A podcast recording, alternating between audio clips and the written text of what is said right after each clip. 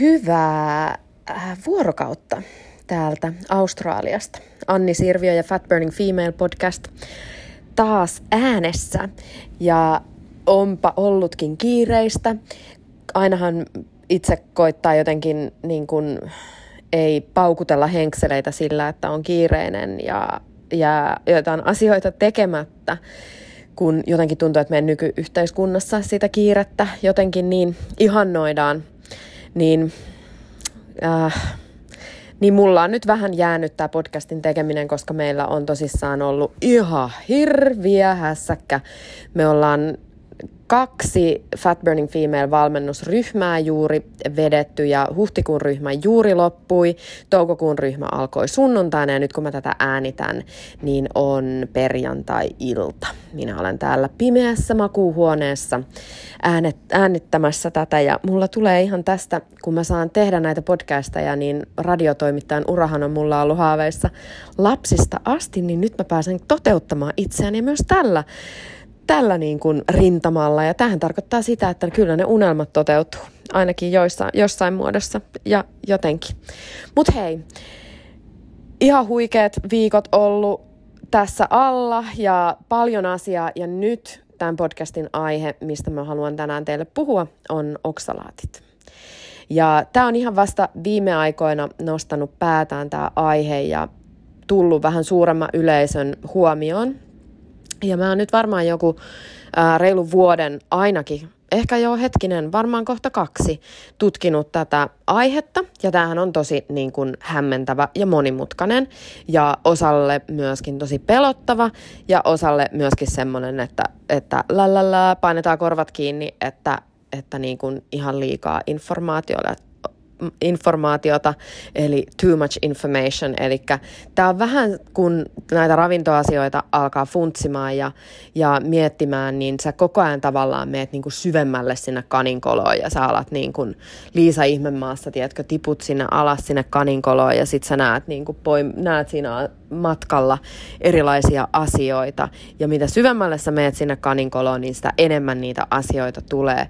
Ja niinhän se on tässä ravin, ravintoskenessäkin, että kun sitä alkaa kiinnittämään tavallaan huomiota siihen syömiseen ja alkaa ehkä kiinnostumaan asioista ja lukemaan siitä enemmän, niin yksi asia johtaa toine, toiseen ja toinen toiseen. Ja tämähän on sitten semmoinen niin kuin loppumaton, loppumaton vieri, vierivä kivi, jota sitten niin kuin tavallaan etenee omalla painolla. Ja toki sitten myös on sellaisia hetkiä, että että missä tota, joku aihe, vaikka ravintokin on niin hirveän laaja, niin joku aihe on sitten semmoinen, mikä ei kiinnostakaan yhtään, ja sen sitten ohittaa, tai sitten just jos tulee se semmoinen fiilis, että okei, tämä on nyt vähän liikaa, mä en pysty tätä nyt sulattamaan, tulee sellainen äh, kognitiivinen dissonanssi, ja silloin se on hyvä jättää hautumaan. Eli monelle on tämä, just tämä oksalaatti-asia on semmoinen myöskin sen takia, koska tämä on tosi mysteerinen. Tästä ei kaikkea tiedetä. Tähän ei, tästä ei ole, öö, ole niin hirveästi kirjallisuutta ja kun tätä ei oikein voi tutkiakaan mitenkään niin kuin meistä ihmisistä meidän oksalaattikuormaakaan oikein kunnolla, niin tota, tämä on myös semmoinen, että tästä on tosi vaikea saada kiinni, että mitä hittoa tämä niinku oikeasti tarkoittaa. Ja nyt, minkä takia tota, mä oon esimerkiksi kiinnostunut tästä oksalaattiaiheesta ja minkä takia öö, mä siitä nyt puhun on se, että koska monilla saattaa tulla, etenkin jos aloitellaan vähän sellaista karnivore- tai ketokarnivore-tyyppistä ruokavaliota, niin tosi monella saattaa tulla oireita. Öö, semmoisia vähän sellaisia selittämättömiä oireita, joita ei oikein pysty, niin kuin, äm, niin kuin ne alkaa ihan yhtäkkiä. Ne saattaa tulla ihan niin kuin, tiedättekö, salamakirkkalta taivalta yhtäkkiä. Ja tämä on aika yleinen ja sitten kuitenkin ketogeeninen ruokavalio itsessään, se on tosi laaja ja sinne mahtuu tosi paljon ruokia. Eli se on niin kuin, mun mielestä niin kuin aivan mahtava sellainen aloituspiste niin kuin terveelle ruokavaliolle. Se on niin kuin mun niin kuin pääsana ja mä rakastan ketogeenistä ruokavalio ja mä itse olen vähän hionut sitä hieman erilaiseksi, mitä se on silloin, kun puhutaan sellaista laajasta käsitteestä siitä. Niin ketogeeninen ruokavalio pitää sisällään myös tosi paljon oksala- oksalaattipitoisia ruokia.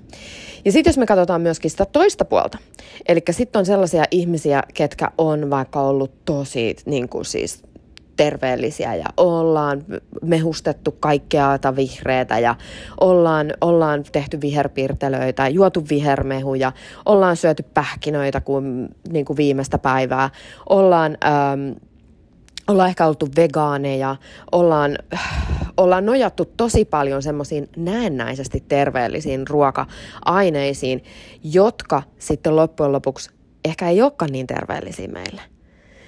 Että ne onkin kuitenkin sitten aika tosi rasittavia niille meidän keholle. Ja tämä on myös mun oma tarina näiden oksalaattien kohdalla. Mä tulen myöskin semmoisesta paikasta, jossa mä olin niin kuin vegaani ja mä mehustin ja tein raakaruokaa ja, ja niin kuin poimin paljon niin kuin villiyrttejä ja mehustin nekin ja kuule kaikki mahdollinen meni mehuksi ja minä ne join. Ja se on just joku pinaatti kaikista pahin oksalaatteen sisältävä. Ja sitten tavallaan saattaa tulla sellaisia kausittaisia puhdistumisen hetkiä myöskin näistä oksalaateista, jolloin voi kiputilat pahentua ja erilaiset haasteet siinä, siinä niin kuin hyvinvointimatkalla, jotka voi tuntua semmoiselta takapakilta, että tekee mieli, okei okay, mä lopetan tän nyt, koska tämä ei nyt tunnu hyvälle. Voi tulla ihoireita, ihottumaa, just noita kiputiloja. Ja tämä on se syy, miksi mä haluan siitä puhua ja miksi mä haluan, että mahdollisimman monet ihmiset kuulee näistä oksalaattien aiheuttamista haasteista. Ja tämä myös aukaisee monille tosi semmoisia solmuja myöskin, että on ehkä saatettu kärsiä paljon jostain, ähm, jostain just tota, sellaisista kroonisista terveyshaasteista, mis, mihin, mistä lääkärit ei sitten loppujen lopuksi osaa auttaa ja ne ehkä helpottuu hieman tai sitten ne saattaa jopa äh, hetkellisesti pahentua, kun tekee jotain elämäntapamuutosta. Niin tämä voi olla merkki taas siitä, että se keho vapauttaa niitä oksalaatteja, josta mä puhun kohta lisää. Ja tämä on sitten taas monille semmoinen, mikä vie sinne, sinne kaninkoloon taas, että saa oikeasti niin kuin ymmärrystä ja selvennystä siihen, että mitä ne oksalaatit saattaa niin kuin pahimmillaan aiheuttaa.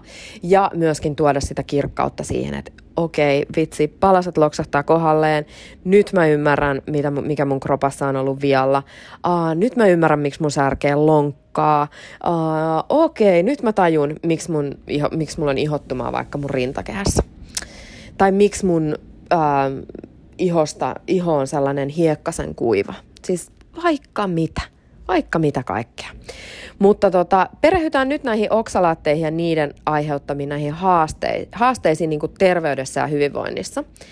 Mä vielä haluan korostaa, että kaikki, mitä mä tässä nyt puhun, niin tämä ei ole niin kuin, tarkoitus olla lääketieteellistä neuvoa, vaan tämä on lähinnä mun tutkimustyötä ja kokemusta tästä, ja jokainen sitten on itse vastuussa siitä, mitä, miten, miten nämä ohjeet ottaa. Ja mä en siis todellakaan ole lääkäri enkä terveydenhuoltoalan ammattilainen, joten tämä on ihan, ihan viihdetarkoituksessa ää, tehtyä ää, sisältöä tänne minun podcastiin, vaikka asiaa sisältääkin.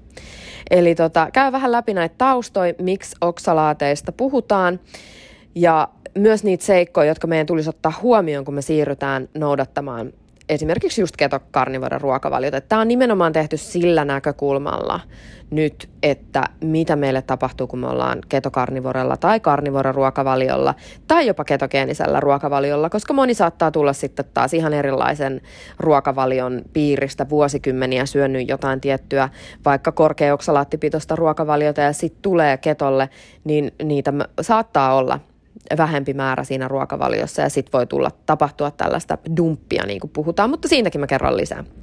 Ja puhutaan sitten myös niin kuin keinoista, joiden avulla näitä tota, oksalaattihaasteita voidaan, niistä voidaan selvitä. Nämä on aina vähän sellaisia kiikun kaakun juttuja, eli nämäkin ohjeet, mitkä tässä mä sitten myöhemmin puhun, mistä mä puhun, niin nämäkin on myös semmoisia ohjeita, jotka saattaa toimia tai sitten ne ei saata, ei saata toimia. Eli tämäkin on semmoinen, että se sit pitää vaan niinku kokeilla. Ja joskus ainoa asia, mikä just näihin oksalaattidumppioireisiin auttaa, niin on, on vaan aika. Ja se on musta hirveän kurja juttu, että ei ole antaa myöskään tässä semmoista ratkaisua, että sinun pitää tehdä näin. Vaan se tarkoittaa sitä, että, että sitä pitää kokeilla ja katsoa, miten se sun keho reagoi. Mutta siis näitä oksalaatteja löytyy yli 200 kasvisuvusta ja joissain kasveissa on oksalaatteja jopa oikeasti 80 prossaa niiden kuivapainosta. Ja monilla meistä on, niin kuin mä äsken puhuin, niin vuosikausia semmoista terveellistä heittomerkeissä syömistä taustalla. Me ollaan tehty viherpiirtelöitä ja te, käytetty pinaattia tosi isoja määriä, koska ollaan äh, niin kuin kipparikalle, että se on pinaatti, kasvaa muskelit ja siitä saa rautaa ja YMS, mikä ei todellakaan pidä paikkaansa. Ja sitten me ollaan just saatettu syödä niitä pähkinöitä ja siemeniä ja, ja sitten myös viljat. Eli monet on syönyt niinku leipää koko ikänsä, ää, niin viljat on myös todella oksalaattipitoisia ja se on myöskin semmoinen, että sit voi tulla, tulla just niin kuin mä äsken sanoin, niin voi tulla sit niitä puhdistumisoireita. Mutta ähm, kun me ollaan tehty näin, kun me ollaan syöty näin, niin me ollaan sullattu sinne meidän kehoon ihan tosi paljon niitä oksalaatteja. Ja oksalaateilla ikävä kyllä on lukuisia terveyshaittoja. Ja näistä ei vielä ihan hirveästi tiedetä. Ähm, ja se tiede, tiede, mikä siitä on olemassa, niin on hyvin monimutkaista ja ei ehkä käsittele sitä tavallaan meidän meidän tavallisten ihmisten altistumista näille oksalaateille ruokavalion kautta, vaan ehkä lähtee enempi, enemmän sieltä niin kuin sisäelinten puolelta katsomaan näitä asioita, mutta entistä enemmän koko ajan tulee tietoa myös niin kuin kansalaisten riveistä, eli, eli koko ajan se tietoisuus tästä asiasta kasvaa. Ja me voi ajatella sitä, sitä niin kuin oksaalihappoa, mitä ne esimerkiksi ne kasvit muodostaa, niin me voidaan ajatella sitä magneettina, joka vetää puoleensa mineraaleja meidän kehosta. Eli kalsiumia, kaaliumia, natriumia ja magnesiumia esimerkiksi. Ja nämä muodostaa yhdessä näiden oksalaattien kanssa oksalaattisuoloja. Ja nämä oksalaatit voi olla liukenevia tai liukenemattomia. Liukenevat oksalaatit voivat liueta kokonaan meidän vereen – ja liukenemattomat oksalaatit sen sijaan ei. Ja jos oksalaatit selviävät sieltä meidän verenkierrosta, ne varastoituu meidän kudoksiin. Ja tällöin ne liukenemattomat oksalaatit saattaa olla ongelmallisia, koska niiden rakenne on kuin teräväreunainen kristalli. Ja nyt jos sä teet niin, älä nyt tämän podcastin aikana, mutta vaikka tämän jälkeen, jos sä kirjoitat vaikka hakukoneeseen hakusanan vaikka oxale, oxalate crystal, niin sä tuut näkemään ja sitten valitset kuvat sieltä, niin sä tuut näkemään semmoisia mikroskooppiskuvia, missä ne on kuin oikeasti neuloja, teräväkulmaisia neuloja. Ja kun ne varastoituu meidän kudoksiin, niin sehän tarkoittaa sitä, että kun ne sieltä puskevat ulos, niin se aiheuttaa meille kipua, koska se on kuin pieniä neuloja. Ja ähm, se on yksi semmoinen yleisin ehkä oksalaatti dumpin oireista on nimenomaan just ne semmoiset kiputilat. Mutta sitten esimerkiksi, ää, mi- miten, mitä tämä niinku tarkoittaa nämä oksalaatit ja mistä ne, mistä ne muodostuu ja miksi. Ja miksi ne on niinku meille haitallisia on se, että, että, että nämä kasvit – jotka sisältää näitä oksalaatteja. Ne täydentää niiden siemeniään luonnollisilla torjunta-aineilla pitäkseen tuholaiset ja saalistajat kaukana niistä. Eli se on niinku tavallaan selviytymismekanismi kasveille. Ja näin ollen sen kasvin on mahdollista jatkaa sitä lisääntymistä. Tämä on siis luonnon oma suojamekanismi, koska ne kasvit ei todellakaan halua tulla syödyksi. Eli tämä varmistaa sen, että ne säilyy täällä maa- maapallolla. Eläimet ja me ihmiset voidaan taistella ja juosta karkuun saalistajia, mutta kasvit ei, koska kyllä te tiedätte, juuret on siellä maassa. Ja kasvit myös täyttävät siemeniä ravintoaineella, jotta kasvuvaiheessa oleva taimi saisi riittävästi sitä ravintoa kasvaakseen. Ja kasvit käyttävät oksalaatteja myös kalsiumin varastoitumiskeinona. Eli tämäkin on niinku ihan mieletöntä infoa. Siis mun niinku äivä, äimästyttää välillä tämä luonto, miten se on nämä asiat kaikki järjestänyt.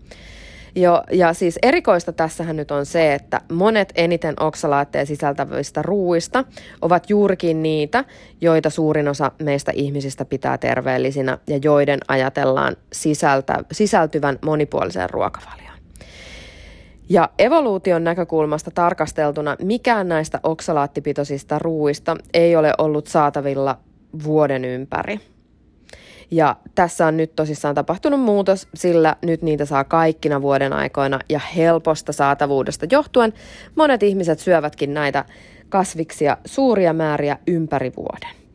Eli jos me mennään takaisinpäin evoluutiohistoriassa, niin tosissaan ihmiset on eläneet tosi niin kuin satokausien mukaan, eli just vaikka jos mietitään pohjoisempaakin pallonpuoliskoa, niin siellä tietysti sääolosuhteet ei ole mahdollistanut sitä, että olisi ollut koko ajan tuoretta, tuoretta ruokaa pöydässä, vaan se on tarkoittanut monelle sitä, että niitä tosissaan syödään vain se lyhyt kesäkausi. Ja sitten tämä oksalaattien varastoituminen äh, on tosi hyödyllistä kasveille, koska se mahdollistaa niiden kasvun ja kasveille ominaisen kalsiumin varastoimisen. Ihmisille oksalaatit on kuitenkin suurina ja kroonisina annoksina myrkyllisiä.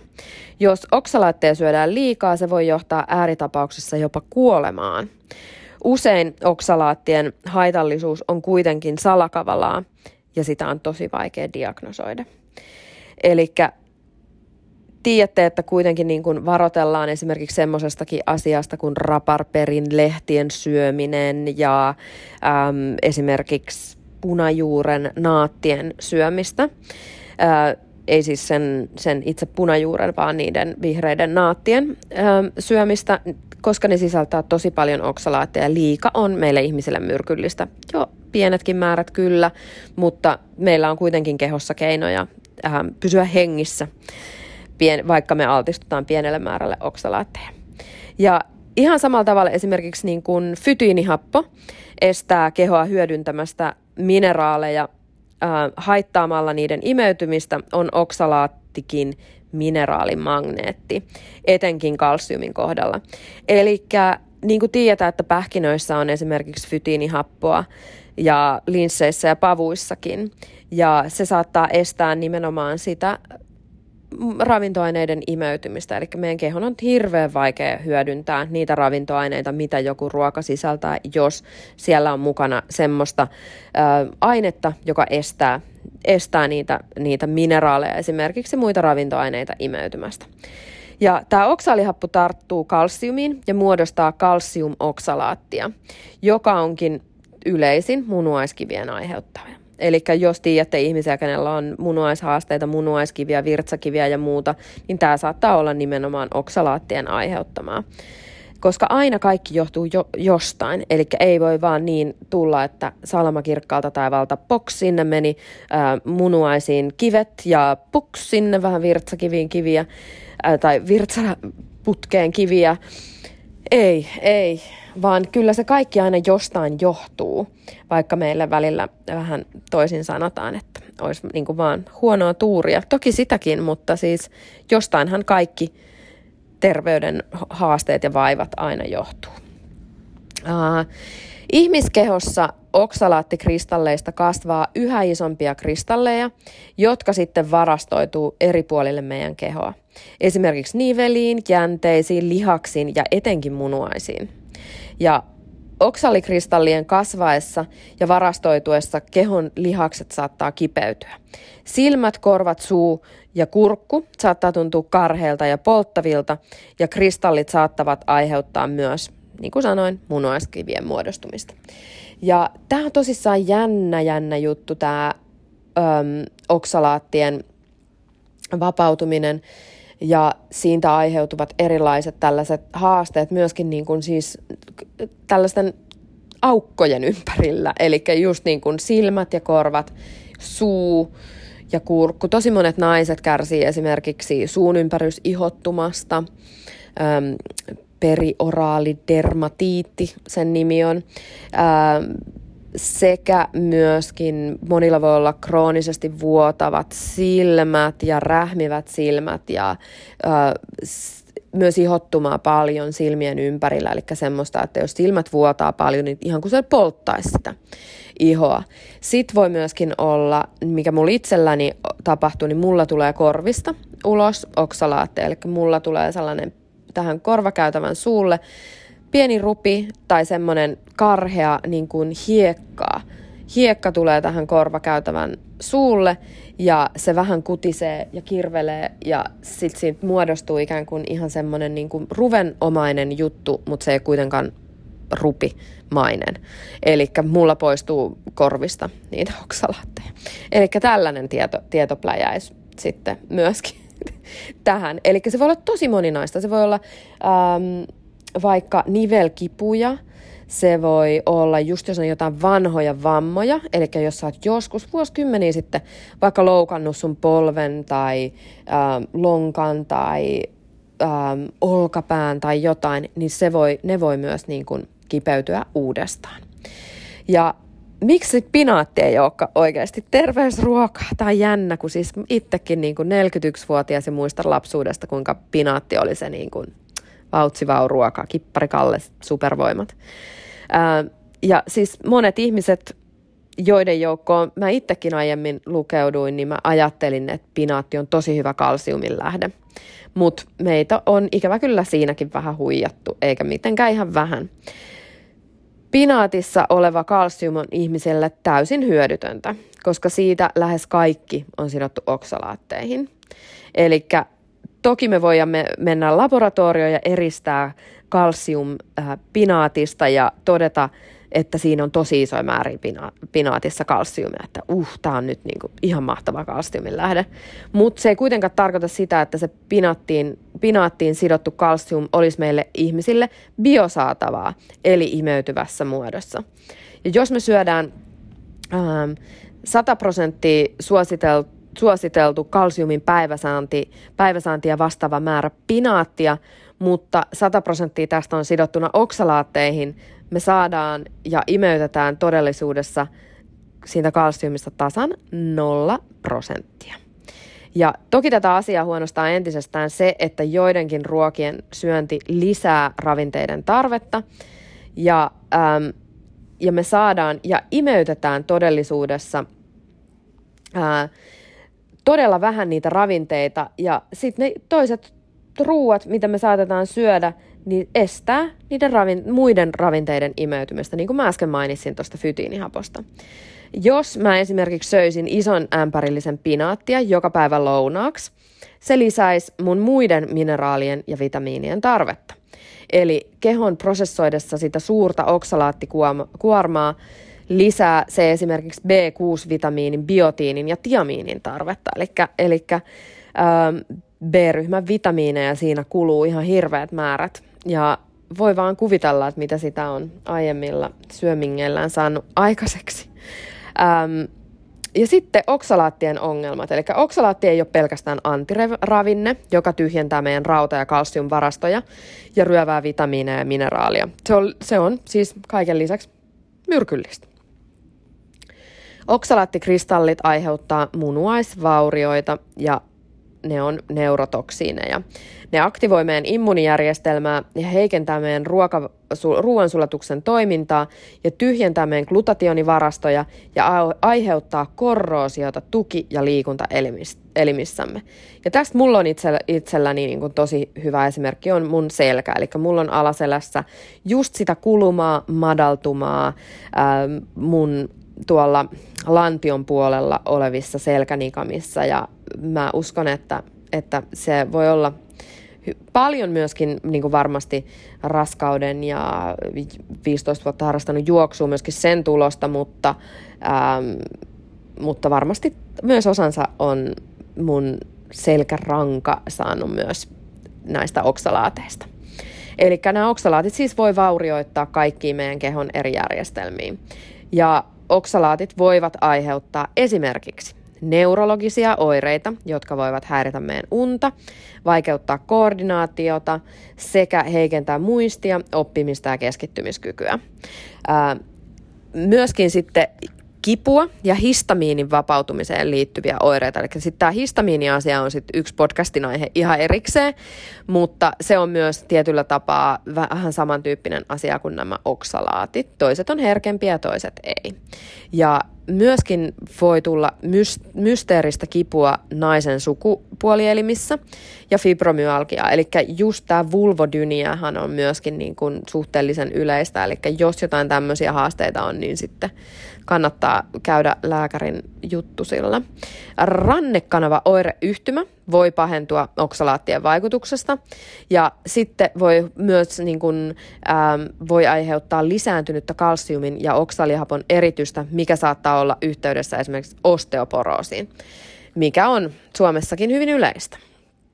Äh, Jokainen yksilö meistä imeyttää oksalaatteja ihan eri tavoin. Joillain ihmisillä oksalaattien pilkkomiseen tarvittavat suole- suolistobakteerit on ihan voimissaan ja heillä on sitten parempi kyky pilkkoja, pilkkoa niitä oksalaatteja siellä suolistossa.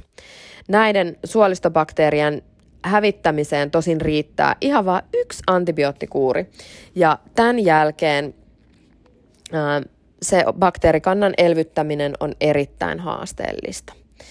Toisilla ihmisillä iso osa oksalaateista imeytyykin kehoon.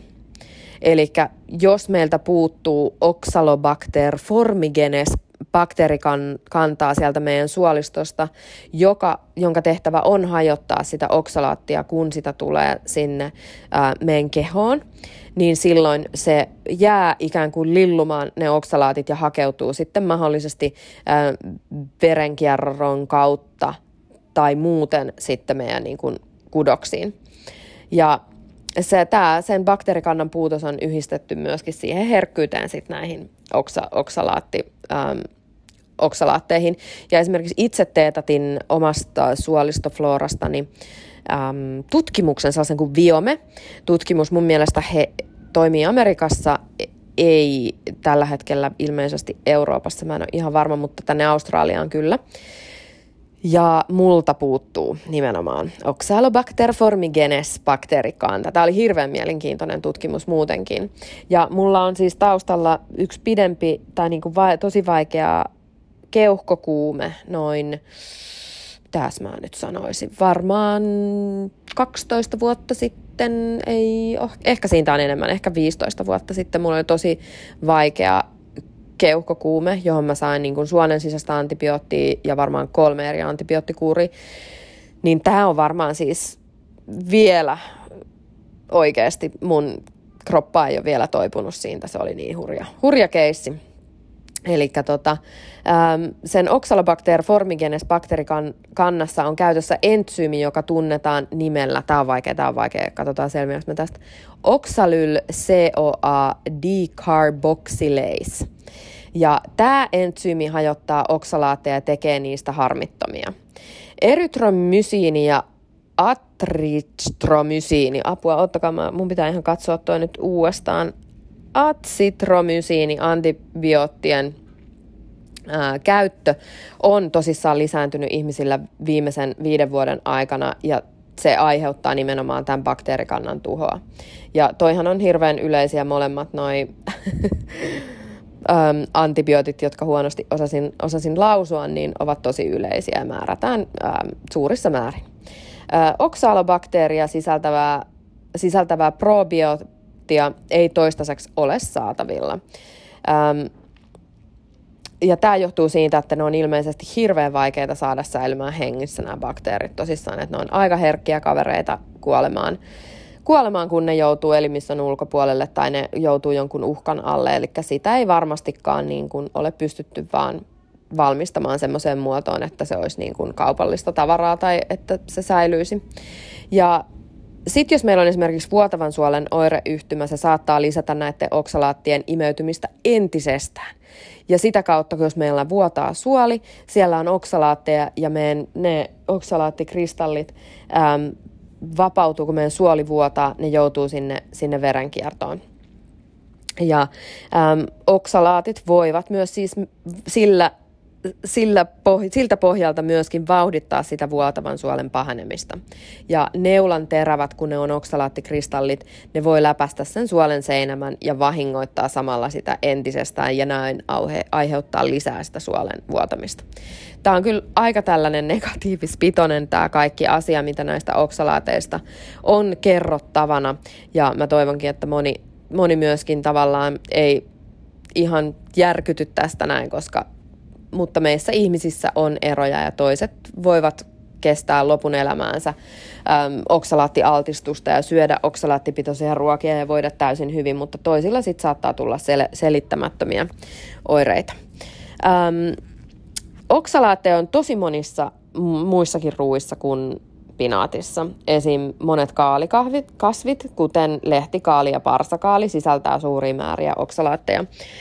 suklaa on yksi pahimmista sekä useimmat pähkinät, kuten esimerkiksi cashewt ja mantelit, joita käytetään paljon myös ketogeenisellä ruokavaliolla. Hei kaikki ketoleipurit, ehkä kannattaa miettiä nyt sitten, että kuinka paljon ähm, päivittäin ja viikoittain niitä mantelijauhoja oikeasti syö. Mä ö, itse olen aika pitkälti jo pistänyt lähes kaikki ketoleipomukset boikottiin ja, ja pysyttelen hyvin kau- kaukana tällä hetkellä kaikista pähkinöistä ja siemenistä. Ää, ja siemenistä etenkin seessamin ja unikon siemenet ovat tosi oksalaattipitoisia. Ja yksi pahimmista oksalaattien lähteistä on soija. Soija pidetään vielä joissain piireissä terveysruokana, vegaanit. Ähm, ja, mutta se soijan käyttö ravintona niin ihmisille kuin eläimillekin on hyvin ongelmallista. Ja tämä olisi sitten myös taas yksi podcastin jakso lisää. Ähm, oksalaetteja sisältää myös marjat, ikävä kyllä, etenkin vadelma, pavut, peruna, bataatti, mangoldi, raparperi, avokado, linssit, pavut, taatelit, maapähkinä, stevia, selleri, voikukka, viljat, esimerkiksi vehnä ja tattarikasvit, erityisesti suolaheinä, joka on oksalaattipitoisempaa kuin pinaatti. Eli ei kannata tehdä suolaheinästä keittoja tai mehustaa niitä, koska se on oikeasti ihan supermega vaarallinen. Ähm, hedelmämehut, kuivat hedelmät, viikuna, kiivi, munakoiso, tomaattipyrä, karob, tahini, äh, amarantti, ohra, maissi, vehnänoras ja ruis. Ja kaikki nämä sisältää tosi paljon oksalaatteja. Mausteista mustapippuri, kumina ja kurkuma sisältää paljon oksalaatteja ja sit tätä listaa voisi jatkaa ihan loputtomiin. Mutta äh, muuten tämä menee tämmöiseksi luettelemiseksi, niin jatketaan aiheen parissa. Ähm, oksalaattien muodostusta voi tapahtua myös meidän kehon sisällä itsestään. Ja tämähän nyt onkin semmoinen asia, sit, mikä oikeasti ottaa aivoon, koska nyt ollaan, on kertonut siitä, että sitä tulee ruuasta, mutta se voi, meidän keho voi myös tehdä sitä. Ja esimerkiksi suoliston tulehuksilla voi olla vaikutusta kehon sisäiseen oksalaattien muodostukseen. Esimerkiksi äh, candida eli hiiva sekä aspergillus ähm, bakteerit voi tuottaa oksalaattihappoa suolistossa. Äh, hiiva eli candida valmistaa myös arabinoosia, joka voi vaikuttaa oksalaattien sisäiseen muodostukseen tyhjentämällä B6-vitamiinien varastointia ja aineenvaihduntaa. Lisäksi kaikki hiivat tuottavat myös erytroaskorbiinihappoa. Ja geneettisten herkkyyksien olemassaolo ja entsyymien K-faktoreiden, eli A-vitamiini, B1, B6-vitamiinit ja magnesium puute voi johtaa aminohappojen heikkoon prosessointiin kehossa, jolloin se meidän maksa alkaa valmistaa oksalaatteja aminohapoista, kuten esimerkiksi hyd- hydroksiproliinista. Ja liiallinen C-vitamiinin saat C-vitamiinin saati saattaa sekin lisätä oksalaattien varastoitumista ja kertymistä kehoon. Eli nyt etenkin kun ihmiset on korona, köhkö, ää, takia ottaneet paljon C-vitamiinia. Ja jos, jos jotain tämmöistä tapahtuu ää, ja huomaa, että tulee sitten jotain tällaisia dumppioireita, niin sitten ehdottomasti kannattaa, kannattaa ää, miettiä sitten, että ehkä se jättää, kannattaa jättää C-vitamiinit tauolle, koska etenkin kun neuvotaan ottamaan överit niin sanotusti C-vitamiinista ja etenkin näistä liposamaattisista ää, ja sodiumaskorbaatista ja tämmöisistä, niin nämä saattaa tosissaan vain edesauttaa sitä oksalaattien muodostusta siellä kehossa. Ja,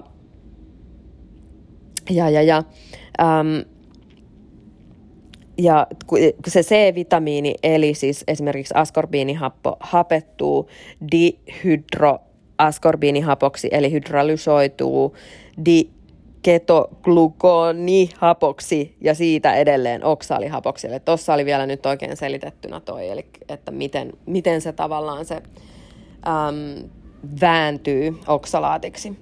Ja äm, kuten muidenkin näiden kasvien toksiinien kohdalla, me ei varmuudella tiedetä oksalaattien aiheuttamien haasteiden yleisyyttä tai sitä, kuinka suuressa osassa ihmisten terveyshaasteita oksalaatit todellisuudessa ovat vaikuttamassa, koska niiden akkumulaatioon eli kertymiseen ei ole olemassa riittävän tarkkoja tutkimusmenetelmiä.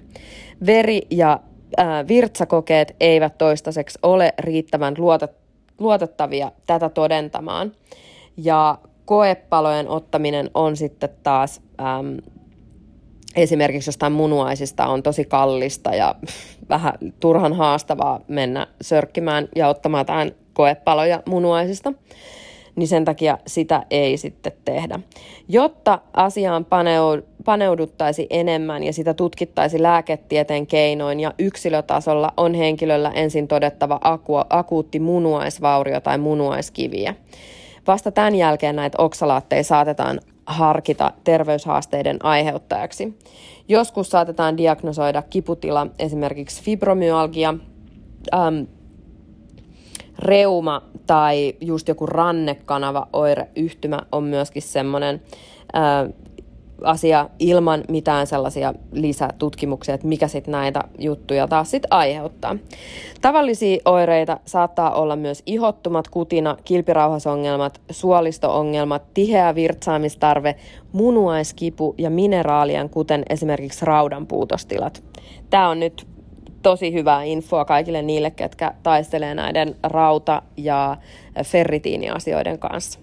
Oksalaattiongelmien kanssa kanssa kärsivät saattavat törmätä selittämättömään anemiaan ja kokea labra-arvojen äm, normaalille tasolle saamisen tosi haasteelliseksi. Ja tämä on erittäin totta monelle semmoiselle, ketkä, äm, ketkä tota, just yrittää saada sitä rautaa nousemaan.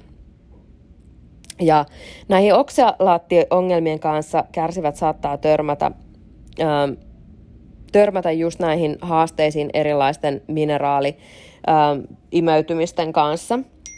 Ja täällä nyt hetkinen pahoittelut ylimääräisistä ping-pong-äänistä. Ja ähm, B-vitamiinin puute voi myös olla merkkinä sen, siitä. Eli jos huomaa, että on B-vitamiinin puutetta, jos esimerkiksi käy jossain tutkimuksissa tai huomaa oloista, eli esimerkiksi voi tulla elohiiriä ja ähm, hermoston kanssa haasteita, niin silloin ehdottomasti kannattaa käydä tutkimassa, onko, onko siellä B-vitamiinista pulaa. Ja kun siellä meidän veres kiertää paljon oksalaatteja, ne saattaa varastoitua lähes mihin tahansa elimeen siellä meidän kehossa. Esimerkiksi just kilpirauhaseen, munuaisiin, imusolmukkeisiin, suolistoon, silmiin tai ihoon. Oksalaattikristallien terävyys ja kristallimainen muoto vastaavat lähes samaa kuin jos varastoisimme pieniä partateriä kehoomme, ja siksi se aiheuttaa vahinkoa siellä meidän kudoksissa. Oksalaatit toimivat myös biokemiallisella tavalla. Pienemmät oksalaattikristallit eli nanokristallit voivat läpäistä jopa solukalvoja. Ja kun oksalaatit pääsevät soluihin, ne rajoittaa entsyymejä, jotka muuttavat polttoaineen energiaksi. Nämä entsyymit ovat tärkeitä meidän aineenvaihdunnan joustavuuden ja tasapainon säilymisen tukena. Kun nämä oksalaatit pääsee sinne soluihin, ne voi myrkyttää ja häiritä tosi monia prosesseja. Kehon korkeat oksalaattipitoisuudet voivat aiheuttaa solujen turpoamista, ja nämä solut voivat tästä johtuen jopa tuho, tuhoutua kokonaan ja räjähtää. Mä oon todella pahoillani, kun tämä on näin, näin kauhean tota, ähm, negatiivista. Solutasolle päätyvät oksalaatit voivat myös aiheuttaa solutuman kuti, kutistumista, näännyttää kehon glutati, glutationivarastoja sekä romahduttaa lysosomeja, mikä johtaa tuhoisien entsyymien vapautumiseen. Oksalaattien arvellaan myös aiheuttavan mitokondrioiden toimintahäiriöitä ja täten ne myös osallistuvat, saattavat osallistua myös syövän muodostukseen. Öm, eräs tutkimus, jonka mä luin, niin krooninen altistuminen ionioksalaateille muuttaa rinnassa, rinnoissa sijaitsevia soluja normaaleista syöpäsoluiksi. Eli voi voi meitä. Hyvä uutinen taas on se, yes, nyt tulee jotain positiivista, että ketoosilla ja ketogeen, ketogeenisellä ruokavaliolla on mahdollista suojata meidän mitokondrioita toimintahäiriöillä. SIRT-3-proteiinit, joita ketoisi ohjaisee, ohjailee, ovat erittäin tärkeitä aineenvaihdunnan säätelyssä. Jes, vihdoinkin jotain positiivista. Ja SIRT3, nämä SIRT3-proteiinit on myös todettu estävän munuaiskivien muodostumista kalsiumoksalaateista. Huh, eli jotain hyvää sentäs. No, tämä on kuitenkin semmoinen asia, josta ei nyt tarvitse myöskään niin kuin järkyttää ja ottaa niin kuin ihan, ihan hirveätä niin kuin stressiä tästä aiheesta, mutta mun mielestä, jos kiinnostaa tämmöiset asiat, niin mun mielestä äh, on hyvä tietää. Ja sitten mitä voi tehdä, niin on välttää semmoisia, ja etenkin jos on jotain haasteita sen terveyden kanssa. No koska sitten näistä pitää huolestua? Eli ihmiset, joiden, joiden terveys on erinomaisella tasolla ja joiden immuunijärjestelmä toimii tosi moitteettomasti, ei tarvitse näistä oksalaateista ja niille altistumisesta olla niin huolissaan, niin kuin mä sanoin. Ja meidän niin kuin kansan tämänhetkisen terveydentilan huomioon ottaen meitä oksalaattihaasteisiin on varmasti enemmän kuin me osataan oikeasti arvella. Jos sä kärsit jostakin ähm, seuraavaksi luetelluista oireista kannattaa noudattaa tarkkaavaisuutta siitä, kuinka paljon oksaletteja saat ravinnosta. Etenkin suolisto-ongelmat, esimerkiksi vuotava suoli, ovat huomionarvoisia, koska oksalaattien poistumisen sijaan ne saattavat jopa edesauttaa oksalaattien päätymistä suoliston kautta verenkiertoon, jossa ne saavat entistä enemmän tuhoa aikaiseksi. Eli mitä nämä semmoiset oireet nyt sitten voisi olla? No, munuaisen virtsakivet, vuotavan suolen oireyhtymä, IBS, IBD, ohutsuolen bakteeriston liikakasvu eli SIBO, ää, autoimmunisairaudet, kuten krooninen väsymysoireyhtymä, fibromyalgia ja kilpirauhasen häiriöt. Ja sitten krooniseen tulehdukseen liittyvät häiriötilat. Mutta mitä me voidaan sitten, mitä me voidaan muuttaa? No, ehkä vastaus saattaa löytyä sitten karnivore- ja ketokarnivore-tyyppisestä ruokavaliosta. Ja meidän ihmiskehonhan ei kuuluisi altistua näille korkean oksalaattipitoisuuden omaaville ruuille ympäri vuoden. Jos me mietitään niitä metsästä ja keräilijöitä, ne ei koskaan syönyt niitä oksalaattisia sisältäviä, oksalaatteja sisältäviä kasviksia tai mitä tahansa muuta isoina määrinä, niin kuin me ihmiset nykypäivänä tehdään ihmiset kuormittaa kehoja niillä oksalaattipitoisilla ruuilla toistuvasti ja jossain vaiheessa ongelmia alkaa ihan väistämättä esiintyä. Paras keino korjata tilanne on lopettaa oksalaateille altistuminen, on siis lopettaa niiden syöminen. Ja ketogeeninen ruokavalio tai ketokarnivoren ruokavalio ovat semmoisia niin kuin hyvä paikka aloittaa. Ja kuinka näiden ruokavalioiden avulla sitten me parannetaan niitä meidän oksalaationgelmia. Öm, karnivore, eli tämä karnivore tarkoittaa sitä, että syödään pelkästään eläinkunnan tuotteita. Öm, sehän parantaa tosi paljon suoliston kuntoa. Ja kun meiltä jää pois sieltä ne tulehusta aiheuttavat ruoka-aineet, kuten esimerkiksi viljat pois, tai joillekin myös kasvikset on ihan liikaa, jos se suolisto on huonommassa kunnossa. Eli karnivoreja sanotaan, että se olisi semmoinen ultimaattinen, ultimaattinen eliminaatiodietti. Öm, Karnivorella, kun lopetetaan kaikkien antiravinteita sisältävien ruokien syöminen ja ketolla vähennetään niitä reilusti joissain tapauksissa.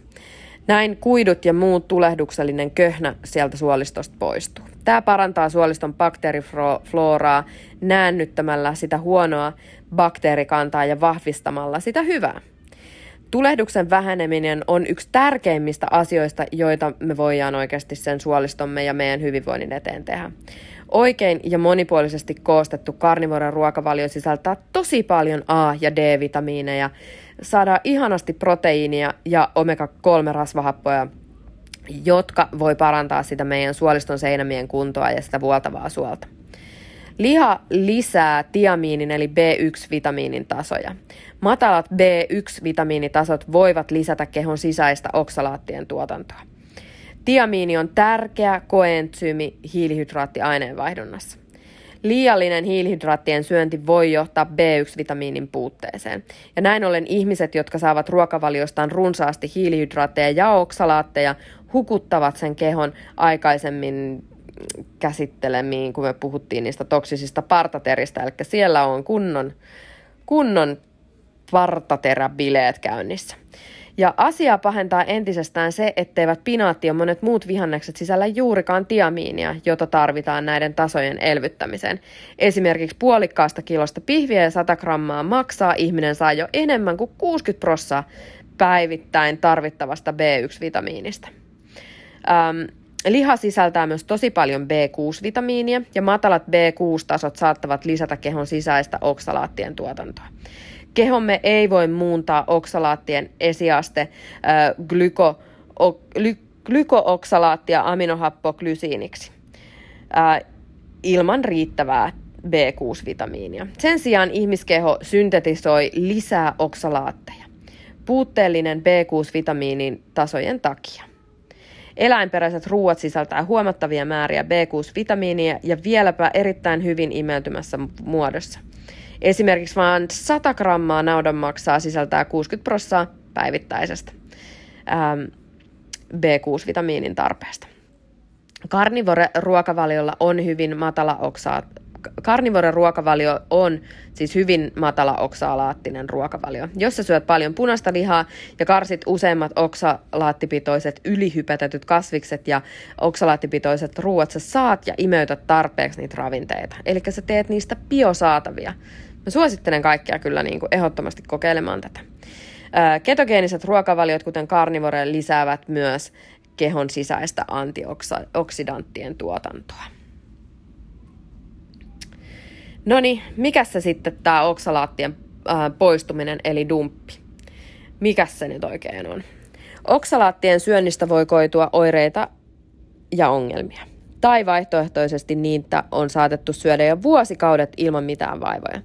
Joskus myös näiden oksalaattipitoisten ruokien syömisen lopettaminen saattaa aktivoida oireita, ja tätä oksalaattien poistumista, poistumista kutsutaan oksalaattidumpiksi. Oireille ei tosin ole tarkkaa määritelmää. Oksalaattidumpin oireet ilmaantuvat usein siellä, missä oksalaatit ovat keho- kehoon varastoituneet. Jotkut varastoi oksalaatit suoraan ihon alle ja tällöin saattaa kärsiä mysteeriihottumasta. Toiset varastoi oksalaatit niveliin ja kärsii tällöin mysteerisistä kivuista polvissa, ranteissa, selässä ja lantiossa. On myös mahdollista, että oksalaatit varastoituu keskoshermostoon, jossa ne voivat tällöin aiheuttaa kaikenlaista outoa ja selittämätöntä oiretta, kuten tasapainohäiriöitä, ahdistusta ja vaikeuksia meidän muistin kanssa.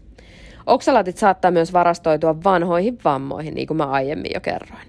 Oksalaattidumpin oireita saattaa alkaa ilmetä noin 1-2 viikon kuluessa, kun on aloitettu äm, esimerkiksi karnivolen ruokavalio. Mutta oireet voi alkaa jo ihan muutaman päivän jälkeen. Oireiden paheneminen voi johtua varastoitujen oksalaattien vapautumisesta, kun keho on varastoitunut varastoinut näitä oksalaatteja huonossa tapauksessa jo vuosikymmeniä. Kudokset alkaa liottaa, liuottaa itseensä varastoituneita oksalaatteja, ja kun niitä ei enää saada ravinnosta, eli tapa, tällainen niin kuin signalointiketju käynnistyy.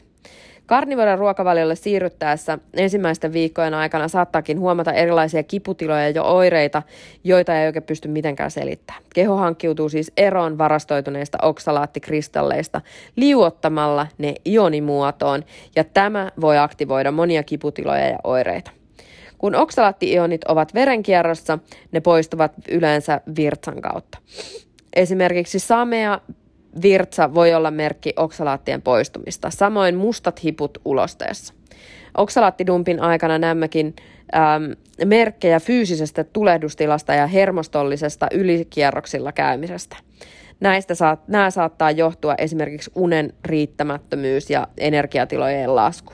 Eli jos kaikki keinot on kokeiltu ja edelleen tuntuu, että mikään uni ei riitä ja energiat ei koha, niin silloin kannattaa ehkä katsastaa, voisiko se olla näiden oksalaattien aiheuttamaa. No mikä tähän avuksi tähän oksalaattidumppiin? Oksalaattidumppiin ja sen aiheuttamiin oireisiin voi hakea helpotusta monin eri keinoin. Karnivoren ensimmäisten viikkojen aikana saattaa esiintyä esimerkiksi ihoireita ja kiputilojen pahenemista. Oksalaattien poistuminen kehosta on kuitenkin äärimmäisen hyvä asia, vaikka se onkin tosi epämiellyttävää. Jokaisen oksalaattikokemus on erilainen. Toisella on oireena iho ja toisella va- pakottaa peukalo. Hetkinen.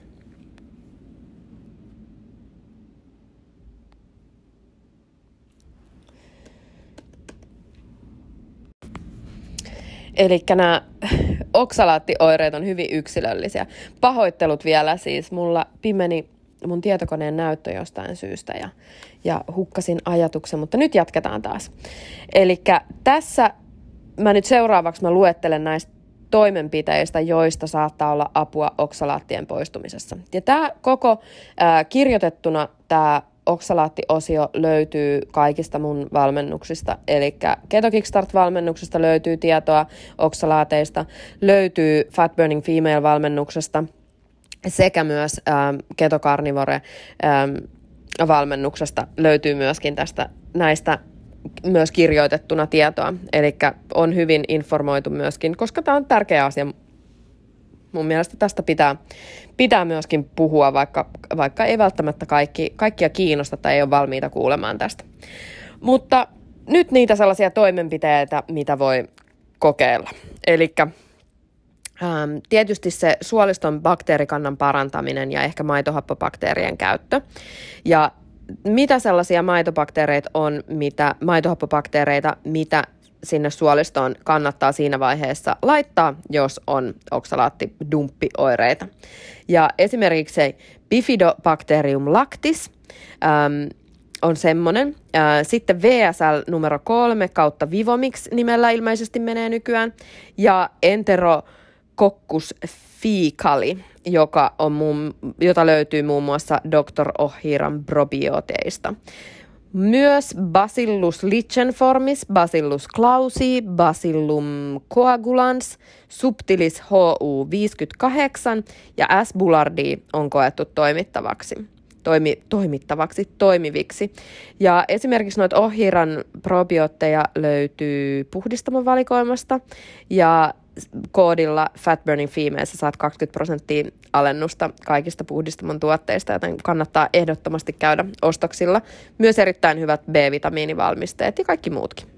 Sitten konjugoidut sappihapot ja oxbile, eli probioottien lisäksi myös sappihapoilla voidaan auttaa oksalaattien poistumista, koska nämä sappihapot estää sitä oksalaattien uudelleen imeytymistä, mitä saattaa just tapahtua sit, kun, jos meidän se suoliston bakteerikanta on vinksallaan.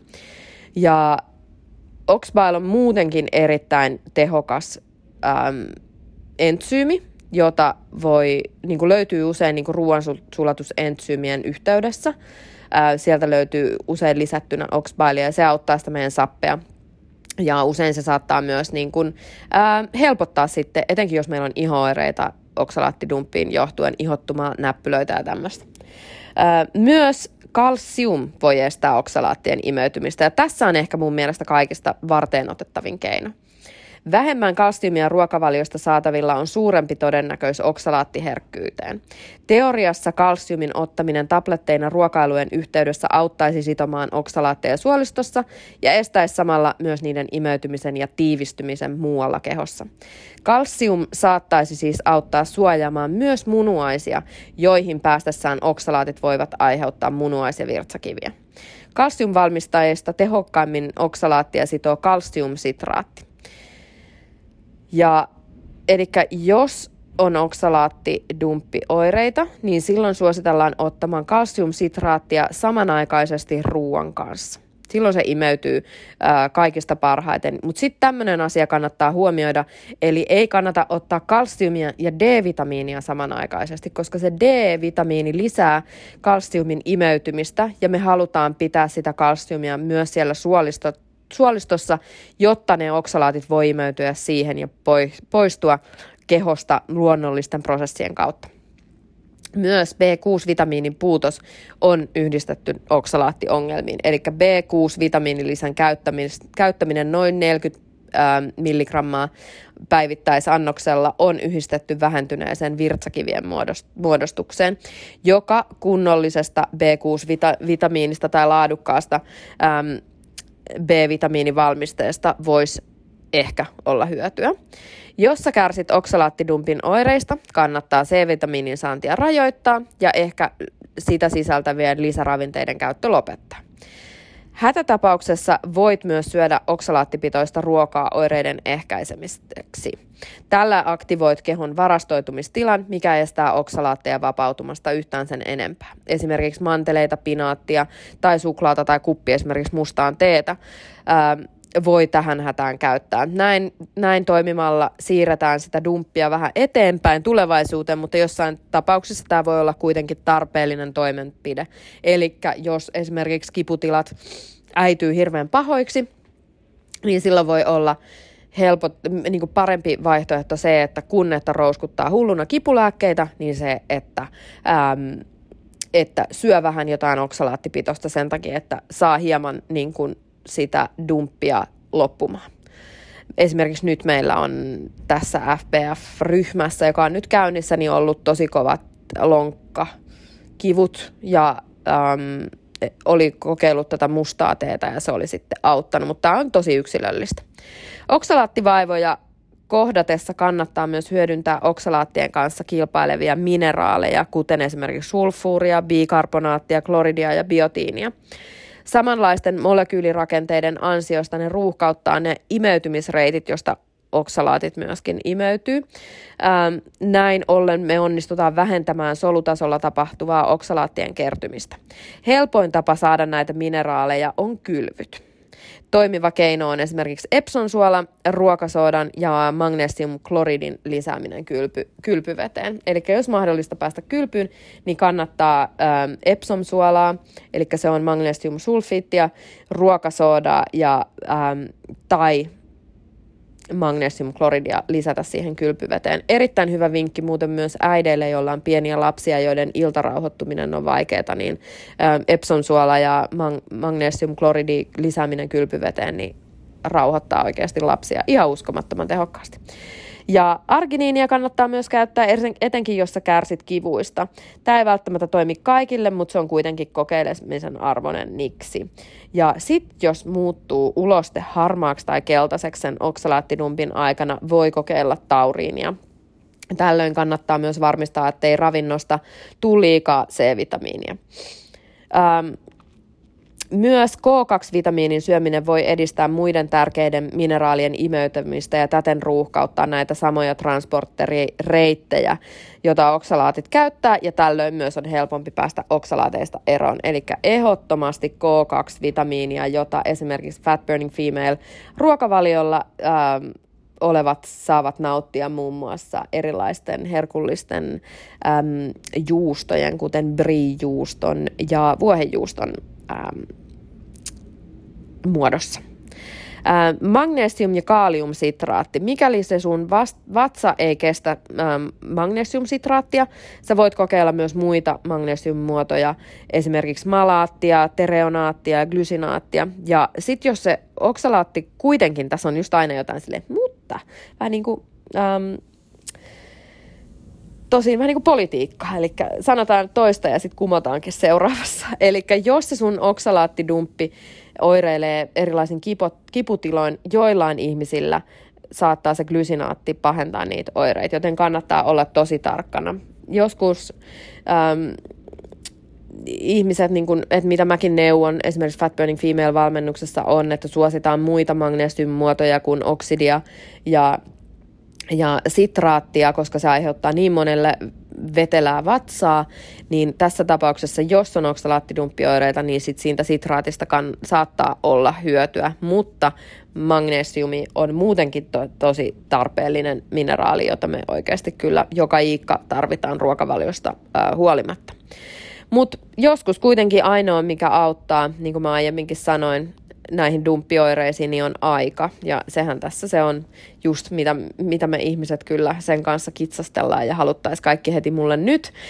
Niin tämä voi olla vähän vaikeaa sitten sulattaa, että jos se ei siihen mikään auta. Mutta sitä kannattaa kokeilla. Ehdottomasti mä niin kuin ainakin itse on huomannut, mulla on kalsiumia, kalsiumsitraattia käytössä. Mä huomaan, että se auttaa. Sitten mulla on myös ternimaitoa, puraskeltavia ternimaitokapseleita – Ja ähm, nämä myöskin niin kuin lisää meidän vastustuskykyä, joten ihan erinomaisia tuotteita. Ja sitten myös tietysti, jos sietää maitotuotteita, niin sitten myöskin niiden ähm, sisällyttäminen ruokavalioon on myöskin hyvä idea. Ähm, ja tota, siihen ei auta muu kuin sitten kokeilla. Ja kuinka kauan sitten tämä oksalaattidumppit kestää? Sitäkään ei kukaan oikein tiedä. Ja jos me niin kuin rajoitetaan sitä oksalaattipitoista ruokien syömistä, on mahdollista, että se meidän keho reagoi oksalaattien saannin vähenemiseen laskemalla varastoituneita oksalaattikristalleja ja oksalaattihappoja sinne meidän elimistä, niin kuin mä oon tässä kertonut teille. Ja tällöin nämä oksalaatit pyrkii ulos meidän soluista ja voimme ottaa niiden, että ne kaikenlaiset tulehuusoireet lisääntyy.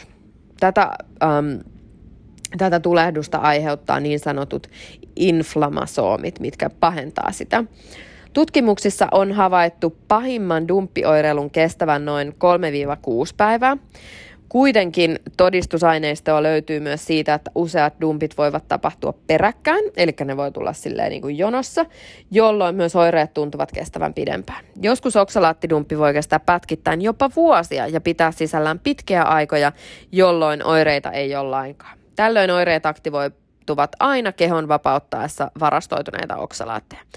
Joka tapauksessa tämä oksalaattien poistuminen on aina tosi hyvä asia. Eli jes, nyt me saatiin positiivisuutta, vaikkei se meistä niin kuin, kivaa olekaan. Eli että se on niin kuin, vähän niin kuin, että pitää kärsiä se ja niin kuin, koko ajan pitää mielessä, että tämä on hyvä juttu, tämä on tosi hyvä juttu, että keho puhdistuu.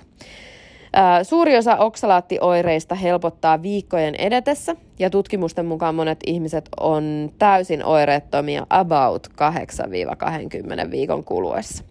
Ja dumppioireet kuitenkin jatkuvat, voi jatkua useampien viikkojen jälkeen, vaikka oksalaatteja ei enää tule ruokavaliosta. Eli kannattaa kiinnittää erityistä huomiota myöskin sit kehon sisäiseen oksalaattien ää, tuotantoon ja miten siihen itse voi vaikuttaa.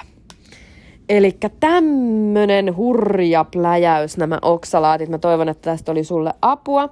Ja tämä on tosi mielenkiintoinen aihe ja se voi olla, että mä tuun puhumaan tästä myös lisää, koska tämä on kuitenkin niin kuin vain sellainen yksi mikroosa tätä hyvinvointia lisäävää syömismallia, mutta se saattaa olla semmoinen puuttuva palanen monen ihmisen kohdalla. Ja mun missiona kun on auttaa mahdollisimman monia, mahdollisimman paljon ja mahdollisimman tehokkaasti, niin mun mielestä jokaisesta aiheesta on tärkeää puhua. Kiitos kun sä olit mukana tässä podcastissa. Mä haluan erittäin lämpimästi ähm, kiittää sinua, että jaksoit kuunnella tämän, tämän aika, aika hevin ja jonkun mielestä varmasti tosi raskaan podcastin ja ö, itsellänikin ihan suuta kuivaa tässä. Ja hei, sit mä haluan vielä muistuttaa tietenkin, että jos sä haluat päivittää sun hyvinvointi, jos sä haluat polttaa rasvaa, jos sä haluat saada ihan mielettömiä asioita sun elämään, niin tuu ihmeessä mukaan. Öm, kesäkuun viimeisenä maanantaina alkaa meinaan seuraava Fat Burning Female-valmennus ja ihmiset on saanut aivan uskomattomia tuloksia ja sä voit käydä katsomassa, mitä on tapahtunut mun Instagramissa ja mut löytää sieltä at Anni-Sirviö. Ähm, siellä mä jaan paljon myöskin mun omaa elämää ja kaikenlaista hassuttelua myös sieltä niin kuin kulissien takaa, jos näin voi sanoa.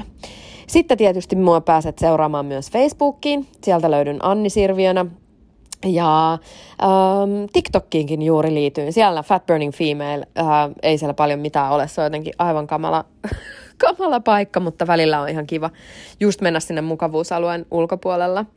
Ja me ollaan myös lanseerattu uusi ähm, FBF Life-jatkoryhmä, jonne pääsee sitten ainoastaan ähm, semmoiset naiset, ketkä ovat käyneet Fat Burning Female tehovalmennuksen läpi ja ovat ähm, halukkaita pääsemään mun sisäpiiriin ja myöskin ottamaan mut oppaakseen auttamaan ähm, sellaisen pysyvän hyvän elämäntavan äm, omaksumisessa. Se on mun niin kuin, tavallaan sielun työ, jossa mä oikeasti äm, kannattelen naisia kohti heidän unelmia. Mut hei, ihanaa viikonloppua tai viikkoa tai juoksulenkkiä tai mitä tahansa, missä ikinä päin maailmaa oletkaan. Kiitos, että kuuntelit ja nähdään, nähdään valmennuksissa, somessa tai seuraavassa podcastissa. Kiitos sulle.